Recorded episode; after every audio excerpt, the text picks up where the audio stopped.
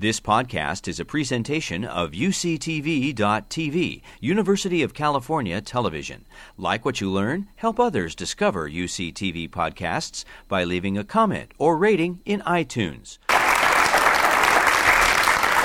Well, welcome to our special night honoring women in comedy. Uh, Thank of course, you. Saturday Night Live. So please welcome, we're certainly ready for UCSB Pollock Theater primetime player, Laraine Newman. Thank you. Thank you, guys. Thank All right, we watched, we're going to be watching a lot of uh, skits tonight. We watched a couple to get the audience warmed up. What was it like seeing skits, you know, 40 years later with a live audience again?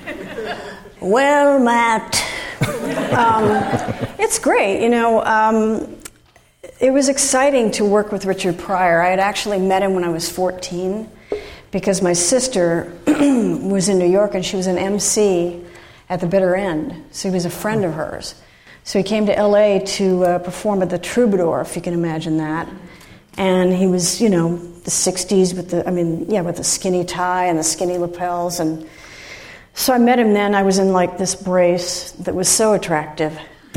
Um, and then cut to, you know, when he's hosting the show, and I said, "I- I'm Tracy Newman's sister. Do you remember? And he's like, Oh, by the way, that's great. And um, actually, the Exorcist sketch was the only one that at that point had been written by someone who was not on our staff. It was written by Paul Mooney, uh, who was Richard's writer. And um, we kind of rehearsed it at this rehearsal hall where we had some of the auditions for SNL, uh, NOLA. And I mean, I could do that voice. I could, you know, Your mother sucks in hell.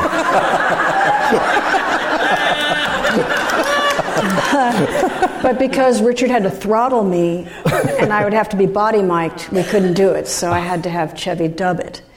But, um, you know, we were messing around and I was like, you know, dog, you know, and everything, and making him laugh. I was making him laugh. It was so exciting. And then um, when I watch the sketch, it drives me crazy because I'm like so relaxed. My feet are just, you know, so relaxed. But um, yeah, and puppy uppers and doggy downers we filmed before we actually went on the air.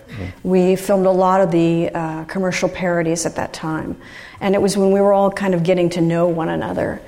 Um, I remember we were having problems because the dogs kept, you know, pointing their anuses towards the camera. I couldn't just. Uh, so never work with dogs or kids. That's all I can say.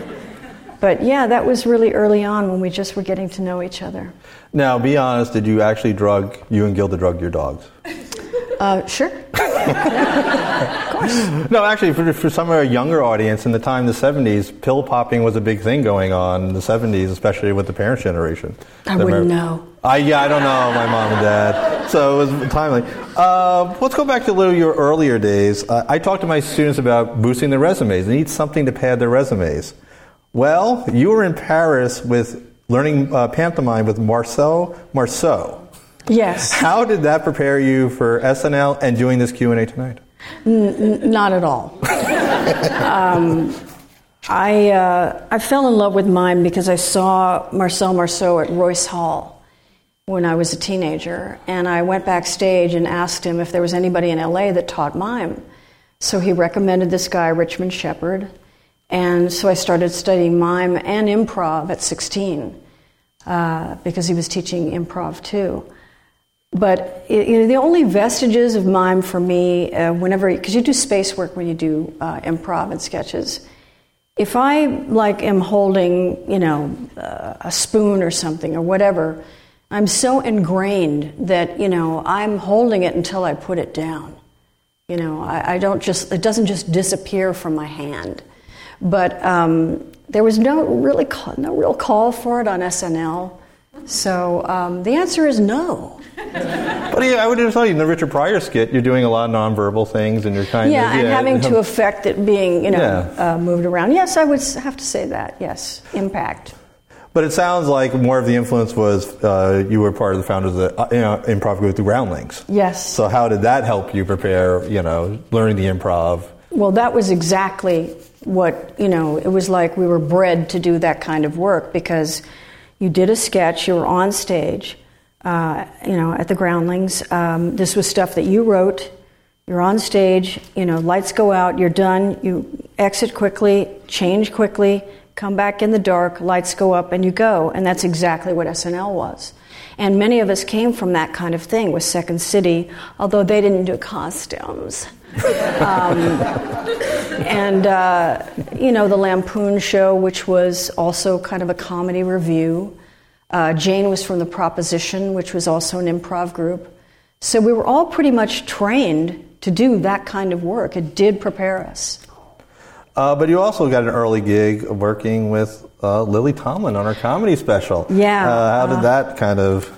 Well, that um, Lorne was producing this Lily Tomlin special, and they came to see the Groundlings because they needed to cast some men, and I was doing a bunch of characters, among them the Valley Girl, and Lily has this great character, Susie Sorority, and um, so they cast me in that sketch. And they had if you i mean i don't know how available the, the special is but there are a lot of groundlings in it. And um, Kathryn Kuhlman was in it. I don't know if any of you know who she was. She was a, a televangelist who started her show, I Believe in Miracles. and I can't even remember what she did on the show, but uh, Richard Dreyfuss was also on the show. And yeah, it was, uh, but I was 22 when I did that. And then Lorne uh, was hired to do SNL. He came back to the Groundlings. I was doing new material, new characters. And he asked me to meet him at the Chateau Marmont to discuss this show that was a cross between 60 Minutes and Monty Python.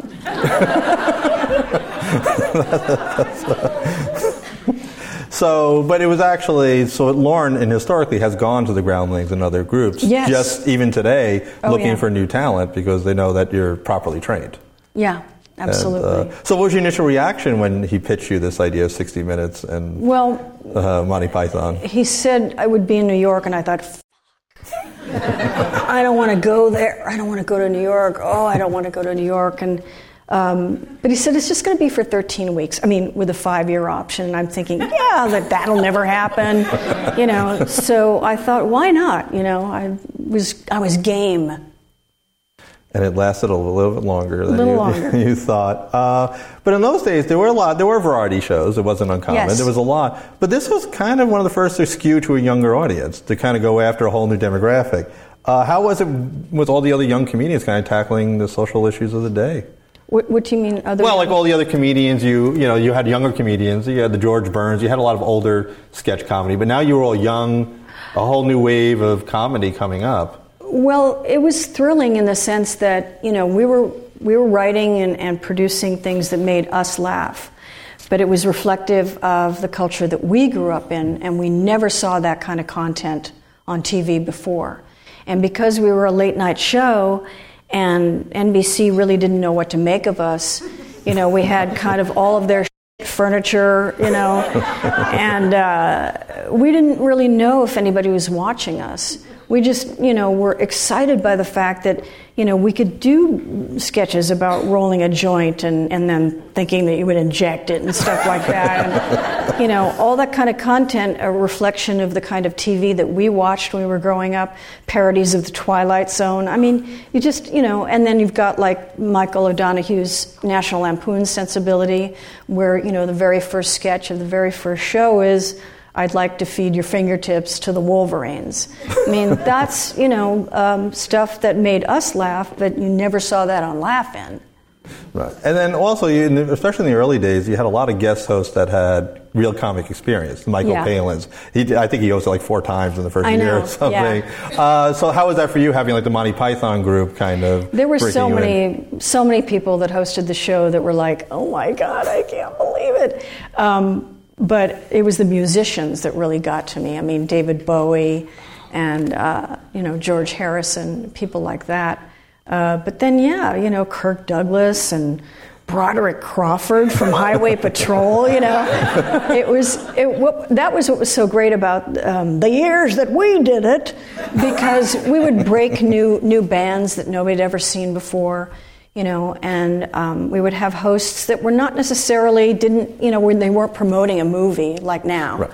but um, the the against type positioning of them on a show like ours was just gold, you know? I mean, Burt Reynolds, Strother Martin, you know, it was just, it was a really great combo.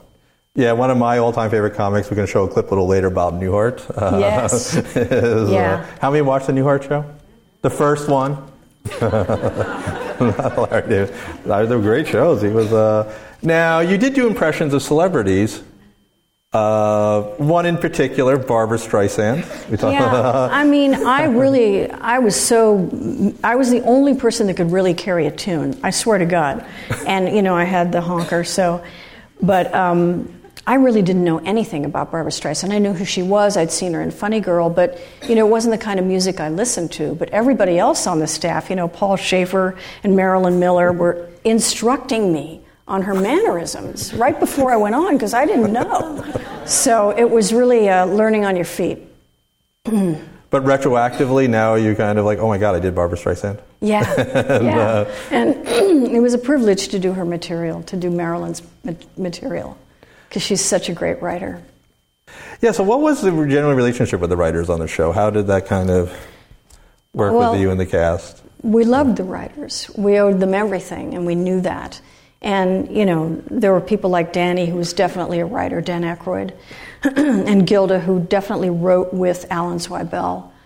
Um, but I mean, I could recognize people like Jim Downey and uh, Tom and Max, uh, Tom uh, Gammill and Max Pross, who went on to write The Simpsons and Seinfeld.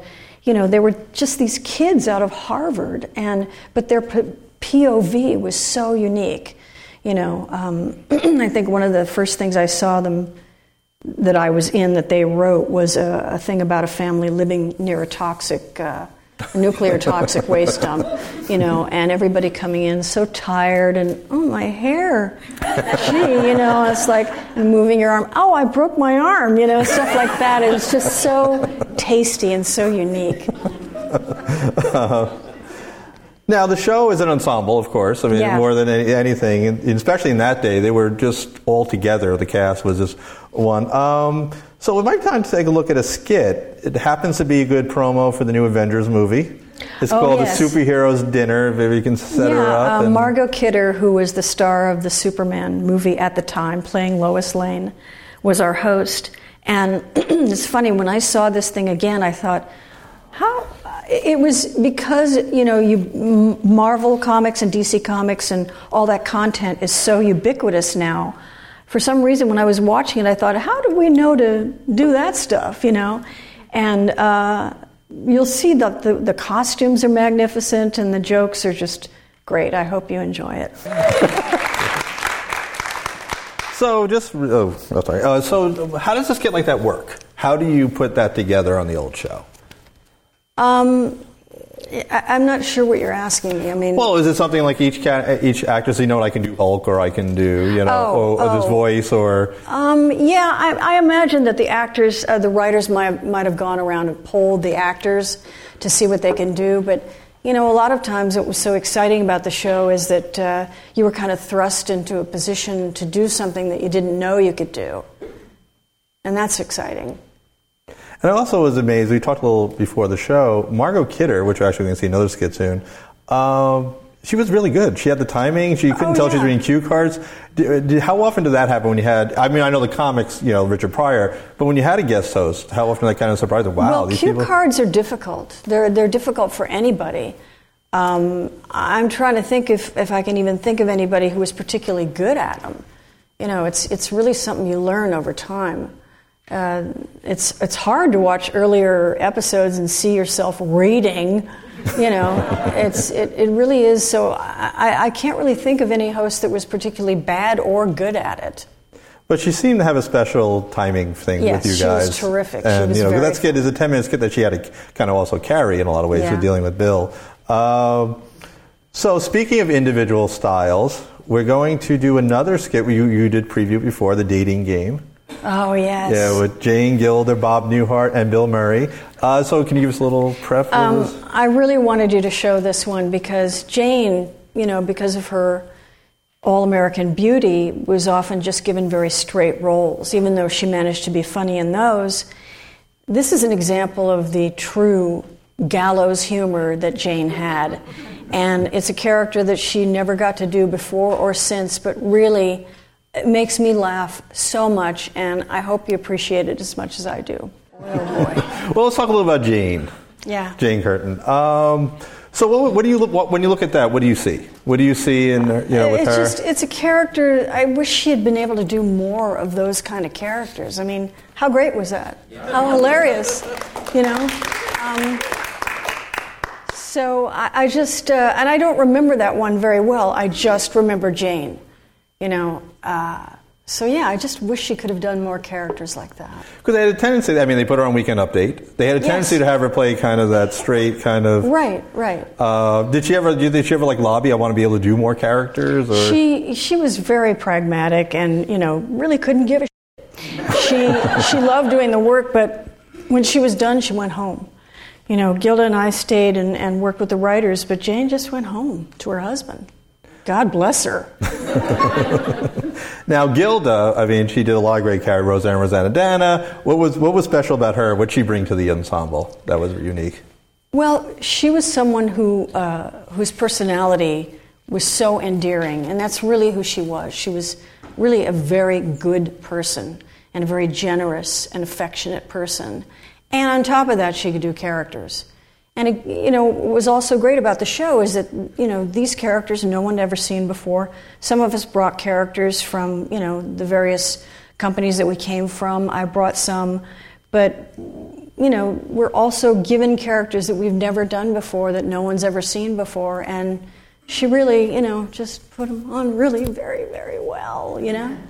And we were talking a little earlier, like a lot of the older sketch comedy shows. I mean, you had you were pushing boundaries sexually too. I mean, you know, Oh, yeah. Jane, what she was saying, what you were saying. There's also another skit which won't be able to watch, Snake Handlers, where you're playing with snakes Oh, the whole time. So, what was that like when they picture these ideas? Let's do a snake handler or Well, you're a it, dominatrix. it was apropos of the host. Uh, we did Snake Handlers when Norman Lear was our host because it was the ultimate sitcom. It had every kind of aspect of a socially conscious sitcom, you know, um, and you'll hear in the theme song, you know, and Junior is gay, you know, uh, I'm a nun. I'm trying to remember uh, what the other things are in the sketch besides me.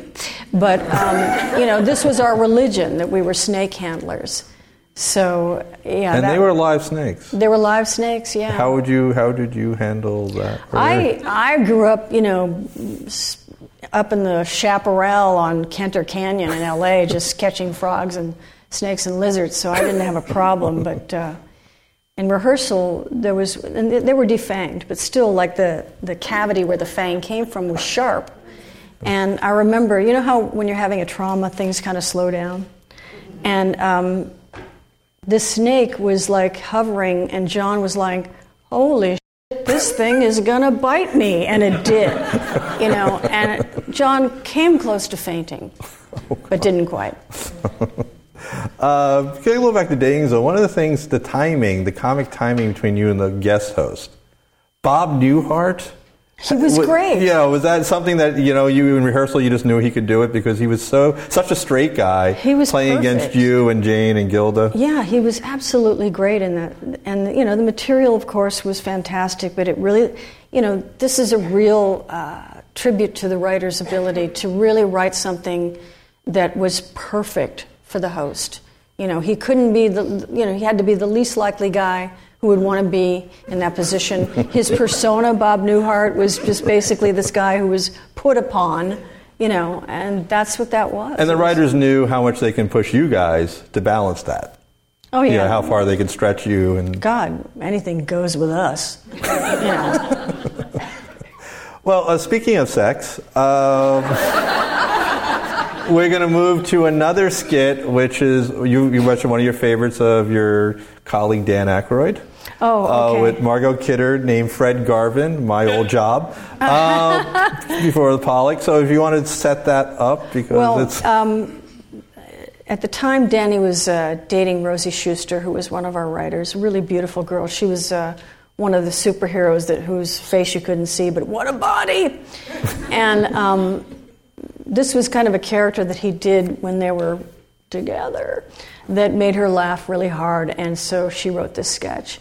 And what's great about it is that you know he is a male prostitute, and but Danny's take on it is that he is a journeyman male prostitute. That this is a blue collar job, and uh, he's very uh, you know he's good at what he does. Um, and please enjoy it. Uh, yeah, I don't know how Margot Kidder did not break character. I don't either. you know, I think that they were friends before the show. They knew one another from Canada. Oh, that, that does help. Um, well, let's talk a little about Dan. What, what, was special about Dan? Because by nature he's also a writer. He had a lot of other things. For uh, Danny is a genius. That's all. You know, it's quite simple. He is a genius. His characters were so unique. You know, his approach, his point of view, the kind of things that he wrote. Um, I was always really dazzled by his talent. Really appreciated it. Uh, and how fun was it you years later? You did it according to Jim episode. Oh, yeah. with, how was it going back to Dan? Twenty. We did an, a story arc, three episodes. but um, yeah, it was great. I was basically he played a cop and I played his girlfriend, and I thought, how funny would it be if I sounded just like him? So basically, my character just is, you know, basically kind of like this uh, hello, citizen. And um, they, of course, think I'm gay, but I'm not. And I don't, I don't know why everybody thinks that. You know, it's, uh, it was a great one.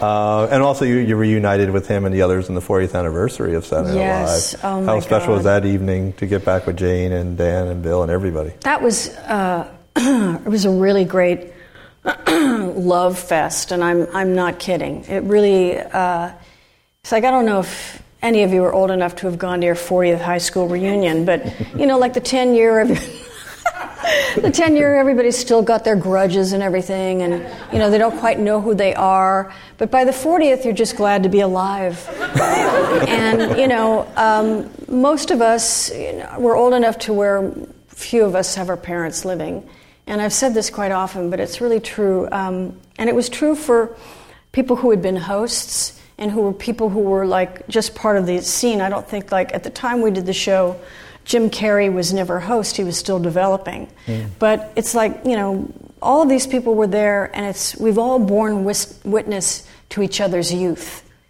And that's very special. It makes it, it was a familial thing to begin with, but this particular event was even more so. And it was just, everybody was so genuinely happy to see one another. It was it was wonderful. It's also sort of a Groundlings reunion because Groundlings has basically created most Saturday Night Live characters. It seems like for cast members. Yeah, I um, I love that a lot of the Groundlings are in casts because you know it uh, it's a certain sensibility, and I've watched some of these people develop because I go see Groundling shows all the time, and then to see them go on the show and just thrive is so exciting. Um, I, um, when I heard that they were going to do a 40th anniversary show, I had always wanted to be in the Californians. I always felt like the Valley Girl would be a perfect matriarch for the soap opera, you know. So I called Lorne. I said, I don't know if you're going to do sketches, and you know, I don't know if you'll like this idea, but I think it'd be really funny if Sherry, you know, was in the Californians as like the family matriarch. And I, I thought, no, nah, nothing will come of this. And then uh, um, Fred Armisen emailed me and he said, let's write it. You know? so we spent some time writing in my kitchen. They used none of what we wrote, but it was really fun. And I was so excited to be in that sketch. well, we're, we're going to actually showcase uh, Bill Murray. Uh, some people know him from the movie Garfield. I'm not sure he's done anything else since. Uh, so, but it also is one of your iconic characters uh, Coneheads. Oh, okay. The Family Feud Coneheads. So how did that come about? And you can intro our. Um, well, game shows are really the lifeblood. I mean, they still, I don't know if anybody watched last week's show, but Black Jeopardy. oh my God, how great was that? You know, and uh, it's really edgy humor. It's a really a good chance to do that kind of edgy stuff. And um, speaking of improvising, you know, I improvised a moment in that where I don't know if this is the one though. It might have been the one with Steve Martin. Well, we will see. I think. Let's take a look. Okay. Did you know the Coneheads would be such a recurring, ongoing like love characters? You know, it's it's very gratifying when something you find funny that you don't know necessarily anybody else is going to find funny does. You know, and could, could I know? No. Could I know the show was going to be that long living? No. Couldn't know that. And Bill Murray, it seems like they, they began to cast him a lot as the lounge singer, game show host. Uh, what was it about Bill that thought, oh, he's perfect for that? Well, he, he really, you know, like Richard Dawson was so slimy and gross. It was always like really inappropriate with the women contestants, you know. So he really got that kind of smarmy thing. And then, you know, all the nicks. As a lounge singer, you know, he's uh, he gets that kind of sleazy guy. Gets it. Did you see? Uh, did you see his future when he when you first? Did you see the career he was going to have? Like, wow, there's something about Bill that he's going to take. I um, I don't know that I could de- necessarily see his future, but I felt that he was incredibly strong, and that he had something that nobody else had, and that he was good looking. So you know, it was the same with Chevy. I mean, you could pretty much see that he would have a, a movie career. Um, but Billy, you know, there was just nobody like him, and I had never, and I'd seen a lot of great people. Even at, at that age, I'd, I'd seen a lot, and I had never seen anybody like him. It also seems that they had you making out with him on that skit, Micro Dentist. If you get a look, Kirk Douglas seems to be that. You well, got... that that I just did in this in the moment. I uh, that wasn't planned, um, and uh, so that's that doesn't count. but Bill rolled with it great. He did. you know, he, really he did. didn't break for a second. No. He kind of uh, so. But our, we're going to review our last cast member before we move on to the next part of the show. John Belushi, Mm-hmm. uh, a classic skit uh, called The Godfather. Uh, future Sopranos, like there's some seeds you see of a lot of future stuff. Does anything you want to intro, or we? Um, well, the monologue I do in this was uh, the monologue that I did in the Groundlings. It's just straight on from there, and um, I think it was the first show that Elliot Gould hosted. I'm not sure, but um, I just love love the whole premise of a you know group therapy. I thought it was a rich vein to mine. Do you still remember that speech? Yeah, uh, it's also in this book Titters, which is a compilation of women's humor. Uh, oh no, that's actually something else I wrote. Never mind. Um, yeah, I remember it very well because I wrote it. I don't know. You know, uh, that's the one that's shown more often, so it's easy to remember it. Ah, and what was special about John working? What, what kind of what was most unique about him? He was really sweet. You know, he had this very edgy side to him. No, no denying that. Um, but he was really very sweet, Midwestern guy with kind of good manners, and you know, he was married, and uh, kind of his existence was very on the outside very straight, but you know, he had cer- certain you know aspects that were troubling. But he was generous with you, the other cast Oh, members. he was and- very, yeah. and he, you know, this whole thing about him not liking women's humor or not thinking women were funny is totally false. He, he, you know, loved Gilda. He, she made him laugh all the time. He, he got Jane. He got me. You know, it's just not true. Um, so, did you? I mean, you heard we have some students in the audience, my interns. How is it? Did you ever dream that your skits would still resonate 40 years later? I mean, the, Do they? well, you heard our audience; they were uh, they were going nuts. I, I that's that's really great. I mean, you know, if stuff can have a I think that young people are very sophisticated anyway, and because there's so much media and so much uh, choice about you know different forms of comedy that have never existed before, I think that it gives them a starting point to where they're calibrated to understand something that might not have been relevant, you know, that might not be relevant to them now, but they get it, you know, because they're so sophisticated. So I'm glad they dig it. It's also also much more for comedy today that you just have to be on your A game as a writer today or a comedian today because of the YouTube generation, all this stuff that they're not going to waste their time unless you know you deliver. Yeah, you have to be original. Yeah. You have to offer something that nobody's seen before. Okay. So let's talk a little post career for you. You uh, jumped into a different medium, animation. Yes. Uh, so let's talk. Well, what intro? We're going to show a little sizzle reel to show some different voices and talk a little about that. Do you have any intro? What do you want to? Um, well, I, I just want to say that I this is my favorite thing that I do, and it was really everything I've learned and, and done in my life has led up to this. I found my home. Um, I did audition for two years solid before I got um, a series. And after that, you know, it's a hard thing to break into, but once you do, you never stop working. And I just, I love that. I've gotten to work with Rob Zombie and Guillermo del Toro, and it's just been, you know, I've met a lot of my comedy idols, and it's, it's a really great, it's a great career. How was a different transition? Because you performed live audiences, live audience, now into animation. How has that process changed from one medium to? Well, um, it's funny, you know, you, people think that you don't use your body when you do animation, but you do. Um, but I have found that when I go from animation to on camera, I've forgotten how to use my body and my face in that way to integrate it. Um, but you know, most of the shows I've done, I've been lucky enough to where we do them uh, like a play. They don't record us individually like most shows, uh, which is a, it's like doing a play, and it's so fun. And how much? I mean, obviously, you do a lot of different character voices. So, how did you know, all your improv work and building those characters help you transition to animation? Well, I think that when you audition for a cartoon, they'll sh- they'll give you a description of the character, and you'll see a picture of the character, and that usually, you know, you have a couple of minutes to figure it out. Especially if you're looping um, like a feature. You know, the the thing I did in Monsters Inc. You know that I just had that day to figure it out, and um, it happens with a lot of uh, the Illumination and Pixar things where you know they have general looping groups that fill in the crowd voices, and then they'll have a smaller group like of four people.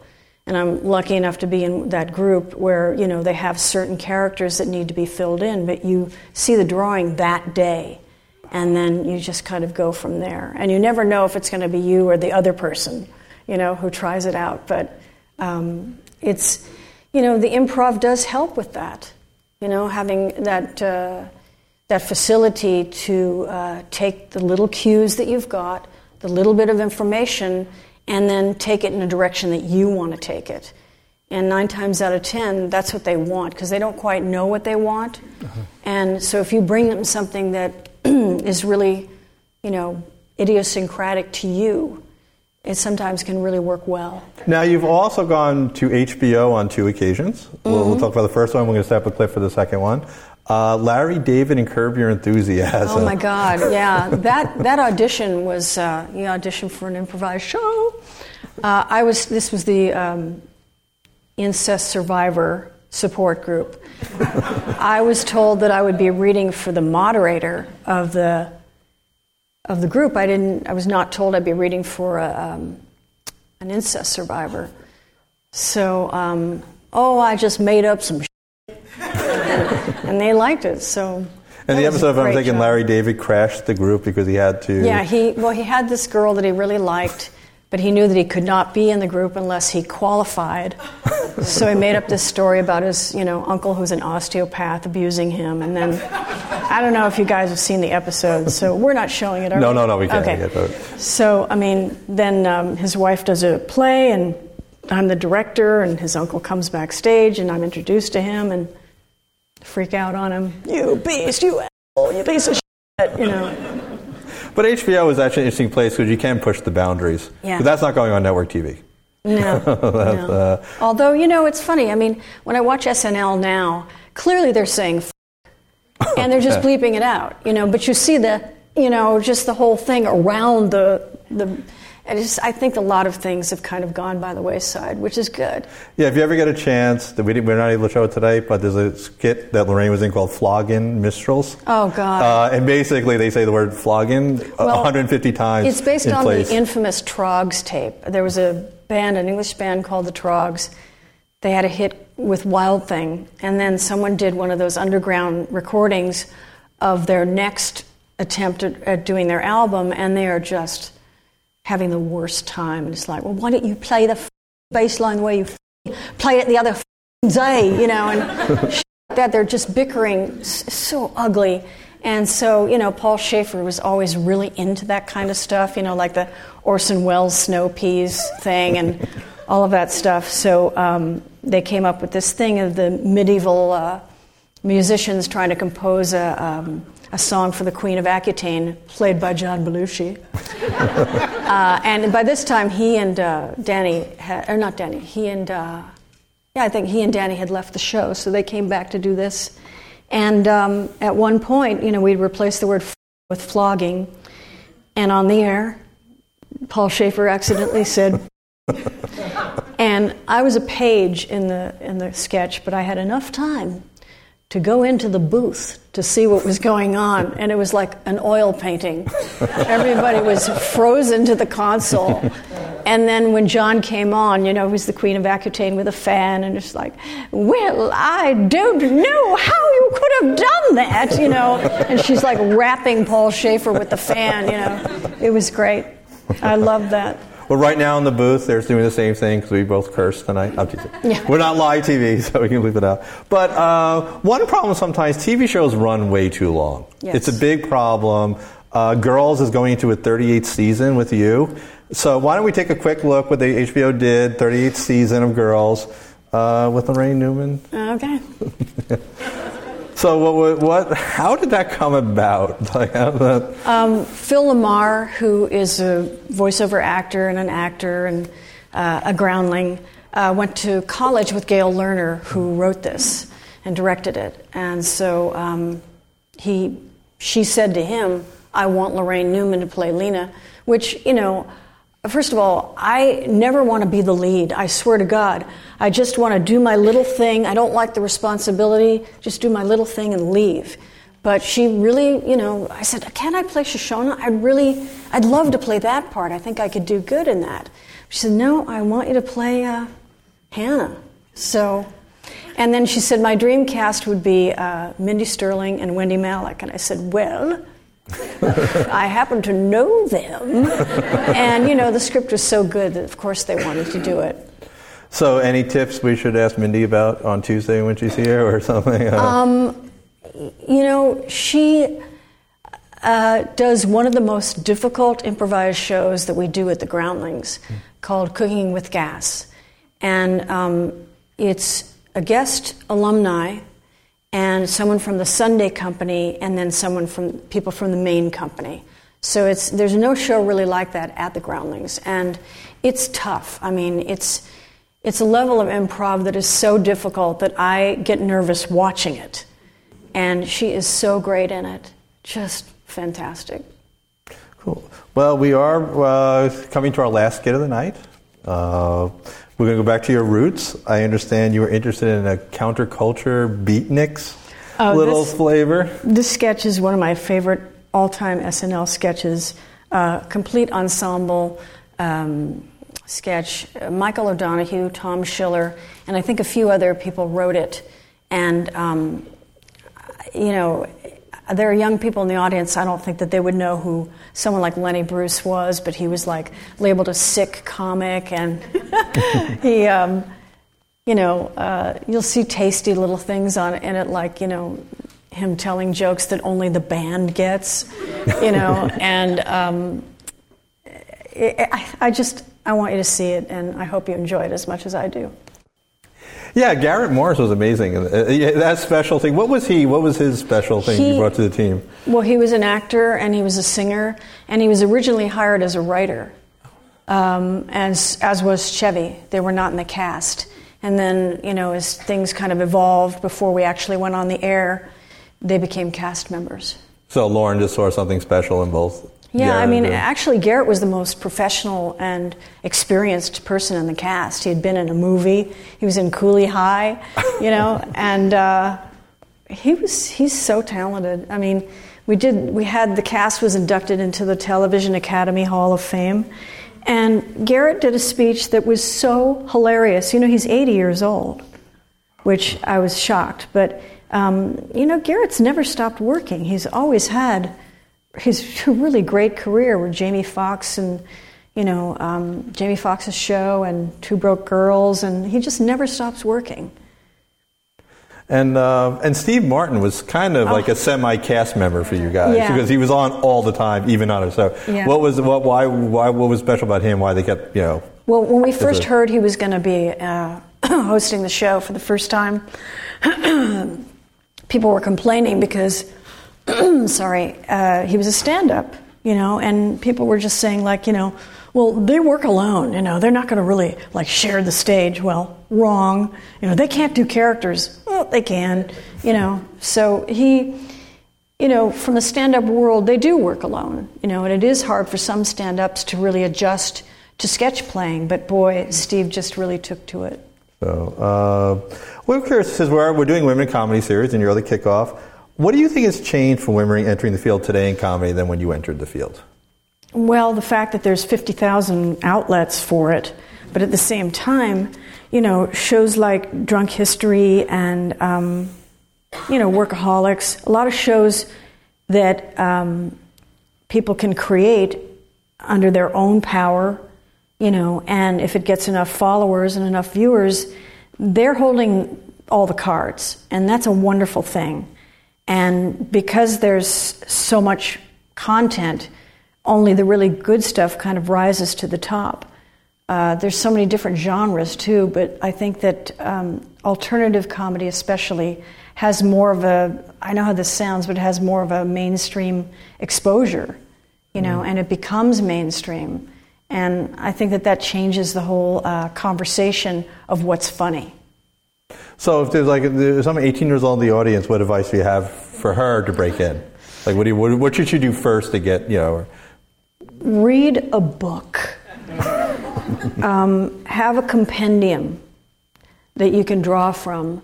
Have an original point of view that nobody has seen before. See everything. See everything that's out there so that you don't do that again. Um, and just participate. You know, uh, be out there.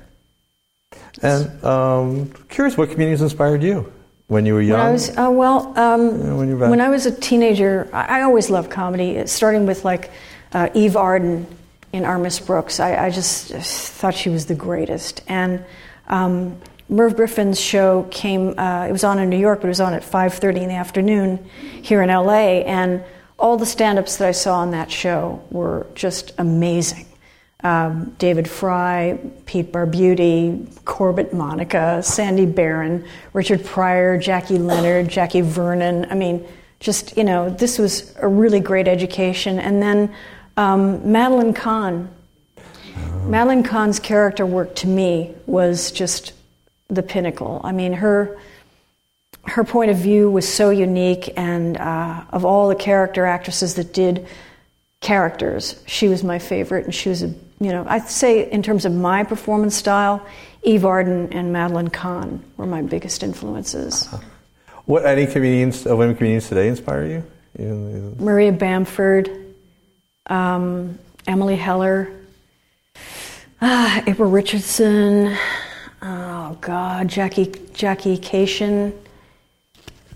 My God, there's so many that are so good, and I know I'm going to be bolting up in bed at three in the morning. So why didn't I think of that? You know, but um, there's just so many. Incredible. Well, Amy Schumer. I love Amy Schumer. I love um, Sarah Silverman.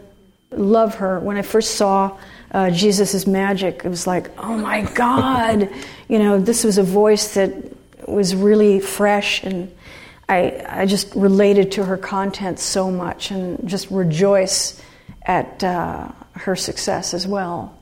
Phil Sanger Like Cast was such an inspiration to audience members, comedians, actors, and even myself. I was only seven when I watched the premiere. I should not have stayed up that night.